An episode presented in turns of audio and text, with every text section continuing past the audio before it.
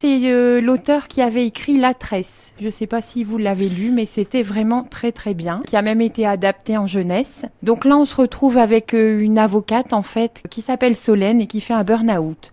En fait, elle fait un burn-out parce qu'elle a un de ses clients qui va se suicider, en fait, en, en sortant du tribunal. Pour elle, elle n'a pas assumé son travail, quoi. Donc elle va aller voir son psy et son psy va lui conseiller en fait d'aider les autres pour vraiment se remettre euh, de son burn-out. Donc elle va se retrouver en fait dans un foyer de femmes où elle va devenir écrivain public en fait. Donc elle va écrire au départ des lettres vraiment pour euh, réclamer deux euros pour un bon de réduction au supermarché, également des lettres d'amour.